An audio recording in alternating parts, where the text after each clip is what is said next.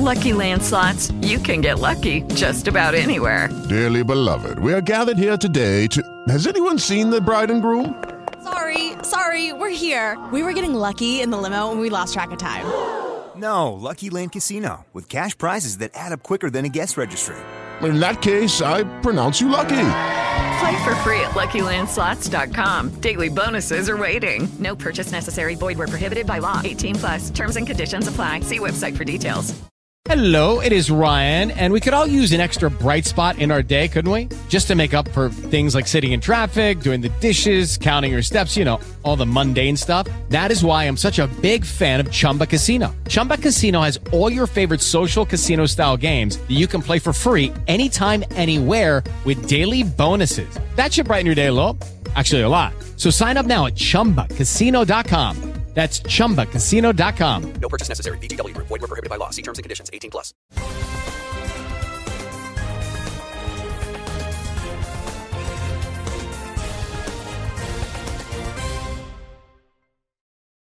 Silvio Berlusconi è morto all'età di 86 anni all'ospedale San Raffaele di Milano, ricoverato dallo scorso 9 giugno per degli accertamenti legati alla malattia che lo aveva colpito. Storico presidente del Milan che ha portato in vetta al mondo dopo averlo salvato dal fallimento col club rossonero un'epopea di trionfi ben 29 nei suoi 31 anni di presidenza, portando a Milano anche alcuni dei migliori giocatori del mondo. Il legame indissolubile con Adriano Gagliani ha portato poi alla seconda impresa, quella di riportare il Monza in Serie A, la squadra sicuramente rivelazione di questo ultimo campionato.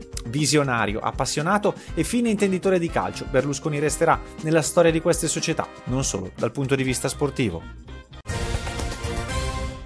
La scomparsa di Silvio Berlusconi segna la fine di un'era anche per lo sport. Quando prese il Milan, il club rossonero attraversava un brutto momento. Lui lo rimise in sesto sul piano finanziario e sportivo, lo affidò ad Arrigo Sacchi e acquistò tutti i campioni che lo portarono rapidamente sul tetto del mondo. Il presidente Berlusconi è stato il più vincente in assoluto. Sotto la guida del Cavaliere di Galliani, il club rossonero ha vinto infatti 29 trofei, un mondiale FIFA, due coppe intercontinentali, 5 Champions, 6 Supercoppe di Lega 5 Supercoppe europee, 8 scudetti e una Coppa Italia. 5 giocatori rossoneri conquistarono il pallone d'oro. Van Basten 3, Gullit, UEA, Shevchenko e Kakà. Era un appassionato di calcio. Lasciato il Milan ha acquistato il Monza. Insomma, un personaggio indimenticabile.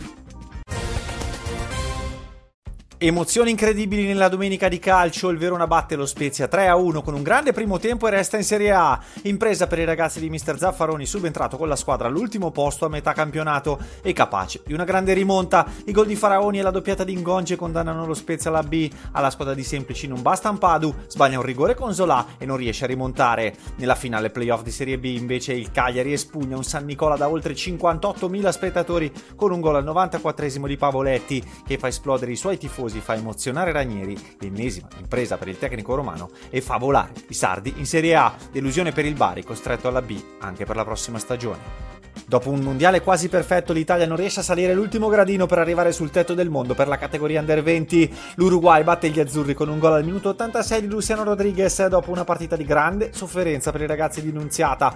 Proprio nell'ultimo atto è mancata la brillantezza all'Italia, nonostante la delusione resta però una spedizione che fa ben sperare per il futuro del movimento calcistico nazionale. Cesare Casadei conquista il titolo di capocannoniere e di miglior giocatore, mentre il portiere De Planche conquista il guanto d'oro per il miglior estremo difensore della manifestazione argentina. Ancora Novak Djokovic, il tennista serbo, non finisce di stupire e conquista il suo terzo Roland Garros. Nella finale di Parigi 3-0 secco al norvegese Casper Rudd al termine di una prova solida di classe pura in cui il nuovo numero 1 del mondo è capace di rimontare dall'1-4 del primo set, chiudere al tiebreak e vincere 6-3-7-5 secondo e terzo parziale per sigillare il successo. Sono 23 gli slam conquistati in carriera per diventare il numero 1 anche della classifica all time davanti a Nadal con 22 successi e Federer con 20. Un fine settimana perfetto per Francesco Bagnaia e per le Ducati nel Gran Premio del Mugello. Il campione del mondo in carica è tornato a vincere dimostrando un vero e proprio dominio sul circuito di casa. Pecco, dopo aver vinto la gara sprint, ha trionfato anche nella gara lunga dove quattro Ducati hanno conquistato i primi quattro posti. Con questo doppio successo Bagnaia rinforza la sua leadership in classifica con 21 punti di vantaggio su Marco Bezzecchi, secondo nella gara sprint e ottavo nella gara lunga. E ora calendario fitto, in programma le tappe di Germania e Olanda.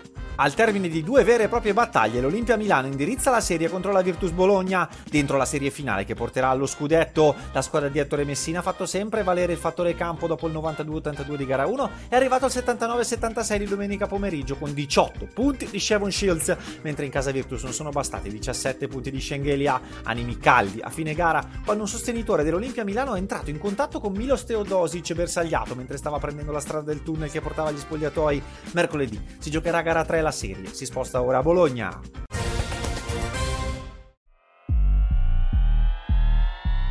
Una festa di sport, un evento in cui il Taekwondo è stato protagonista assoluto in una cornice, quella del Foro Italico, vestita a festa per l'occasione. La quarta edizione del World Taekwondo Grand Prix di Roma è stata un successo, anche se è mancato l'acuto azzurro. Bellissimo evento, abbiamo superato tutti quanti i record precedenti, non è venuta la medaglia e questo qua è una cosa che non va bene. Siamo abituati male, però dopo un campionato del mondo a una settimana di distanza evidentemente gli atleti erano eh, provati e non siamo riusciti a portare a casa la medaglia, ma va bene uguale. 256 atleti del Gotha mondiale a darsi battaglia sul tatami. Tra di essi anche il campione del mondo in carica, Simone Alessio, battuto ai quarti. L'evento è spettacolare, l'evento è magico, tant'è che eh, dopo un mondiale vinto forse non lo faresti se non fosse a Roma. Eh, l'abbiamo fatto lo stesso, abbiamo dato tutto quello che avevamo la gara è stata spettacolare, il pubblico è stato fantastico. Quando facevi punto, comunque quando dovevi caricarti, il pubblico c'era, quindi li ringraziamo, io come tutta la squadra. Una parziale delusione che non rovina però il clima di festa nel quale si è svolta la manifestazione con il pubblico accorso numeroso per ammirare dal vivo i campioni si è vista una crescita notevole dei nuovi ragazzi che abbiamo inserito nel ranking internazionale quello è un fatto molto positivo. Per quanto riguarda i nostri punti di diamante, Vito dell'Aquila, Simone Alessio e Roberto Botta, i due su tre non hanno potuto partecipare per gli infortuni ai mondiali. E Simone era provato, si è visto e va bene, va bene, non dobbiamo poi pretendere troppo. Le emozioni dopo il mondiale ce ne sono state tante che ho soppresso perché l'obiettivo era fare bene qua. Quindi adesso riusciranno fuori le, le emozioni erano tante perché erano, eh, come ho scritto su Instagram per me era veramente una rivincita. Quindi lo è stata, è stata preparata bene, è stata combattuta bene quindi ne sono uscito vincitore su tanti aspetti